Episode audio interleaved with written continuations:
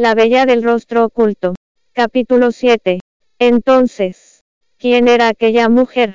El plan original era abordar un yate para navegar en el mar el día siguiente. Pero al parecer Nin Saochen tenía algunos negocios urgentes. Por lo que todos regresaron a la villa poco, después de las nueve de la noche. En una sala privada VIP de un bar ruidoso y caótico en el que incluso la música heavy metal, podía penetrar hasta las puertas más gruesas. Los largos y finos dedos de Ninsa Ochen agitaban la copa de vino, mientras que el líquido carmesí salpicaba por todos lados. Traígala. En cuanto terminó de hablar, la puerta se abrió, y una mujer fue empujada hacia adentro. Repita lo que dijo antes. Conforme Liusu empujaba a la mujer, le dirigía su mirada a Ninsa Ochen. Ninsa Ochen levantó su copa de vino, y bebió todo de un solo trago. Cuida tu lengua de no decir ni una sola mentira. Cuando decía eso de manera indiferente, todos los que estaban presentes sabían que tenía las agallas para hacerlo. A la mujer se le doblaron las piernas. Cayó de rodillas en el piso y rogó encarecidamente. Lo diré, le diré la verdad. En ese entonces me obligaron a hacerlo. Hicieron que lo drogara, y que recolectara su semen. ¿Quién es? Su su padre. La mujer se estremeció un poco, pero no se atrevió a encubrir nada. En ese momento, sentía odio por sí misma por haber bebido demasiado y tuviera ese desliz. Entonces, ¿quién era esa mujer? No lo sé. En verdad, no tengo la menor idea. En un principio, yo quería gestar a su hijo, pero no fui del interés de su padre, por lo que me dio una gran suma de dinero, para que me fuera del país. Gasté todo el dinero y entonces. Regresé hace poco a Ciudad C. Yo. Que se vaya. No quiero verla nunca más. Ninsa Ochen, la interrumpió un poco irritado. Joven Amonin. Por favor. Déjeme ir.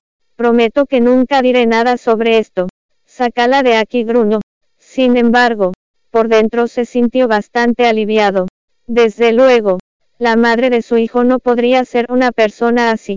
Liu Su se sentó junto a él, y empezó a jugar con las copas de vino vacías en el bar. Después de unos instantes, le dio unas palmaditas en la espalda. Dudo que su papá haya llegado tan lejos como para arruinarle la vida.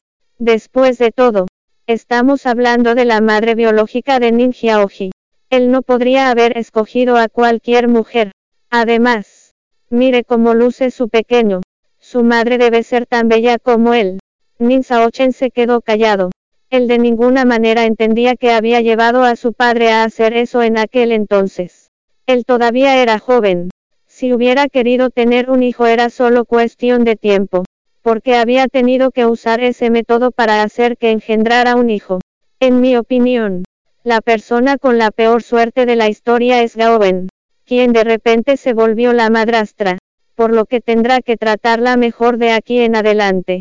Nin Saochen miró a Liu Su. Levantó la botella de vino, mientras pensaba en Gaoben, y se la acabó en una sola sentada. En verdad le debía mucho. Desde que era joven hasta ahora.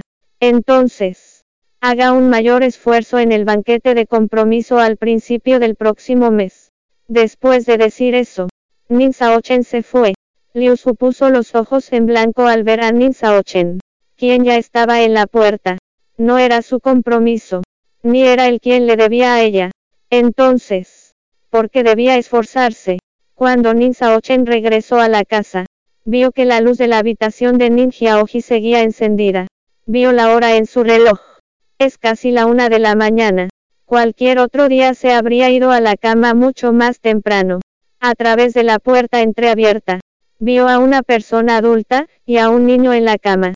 Shenbei tenía el sueño ligero desde que su madre se enfermó por lo que se despertó al escuchar que la puerta se abría. Sin embargo, aún se sentía somnolienta, por lo que no se despabiló del todo hasta que escuchó pasos, lo que hizo que se sentara derecha al instante. Nin Saochen se paró cerca de la cabecera de la cama, y se le quedó viendo mientras denotaba una expresión sombría. Platiqué con él largo rato, y tenía un poco de sueño. Así que me quedé dormida sin querer. Usted, usted regresó joven Amonin. Después de decir eso, Shenbei cubrió a Nin Xiaoji con las cobijas, mientras inclinaba la cabeza ante Nin Saochen. Por favor, Discúlpeme, joven Amonin. Cuando pasó cerca de él, Nin Saochen inhaló la ligera fragancia que despedía mientras tomaba aire, y tragó saliva. De repente, se le secó la garganta. Espera, le gritó. A y se le erizó la espalda. Volteó y le preguntó con un tono respetuoso. ¿Hay algo más? Joven Amonin. Cuando sus ojos se toparon con su mirada inquisitiva, a Saochen se le heló la sangre por unos instantes. Bajo la tenue luz amarilla, parecía que se hubiera puesto un filtro sobre sus sencillos rasgos, especialmente sus ojos detrás de los lentes de marco negro, que se veían brillantes y claros, como si destellos de luz los atravesaran incitando a cualquiera a quitarle los lentes para ver qué tan brillantes eran esos ojos almendrados, cuando no estaban cubiertos.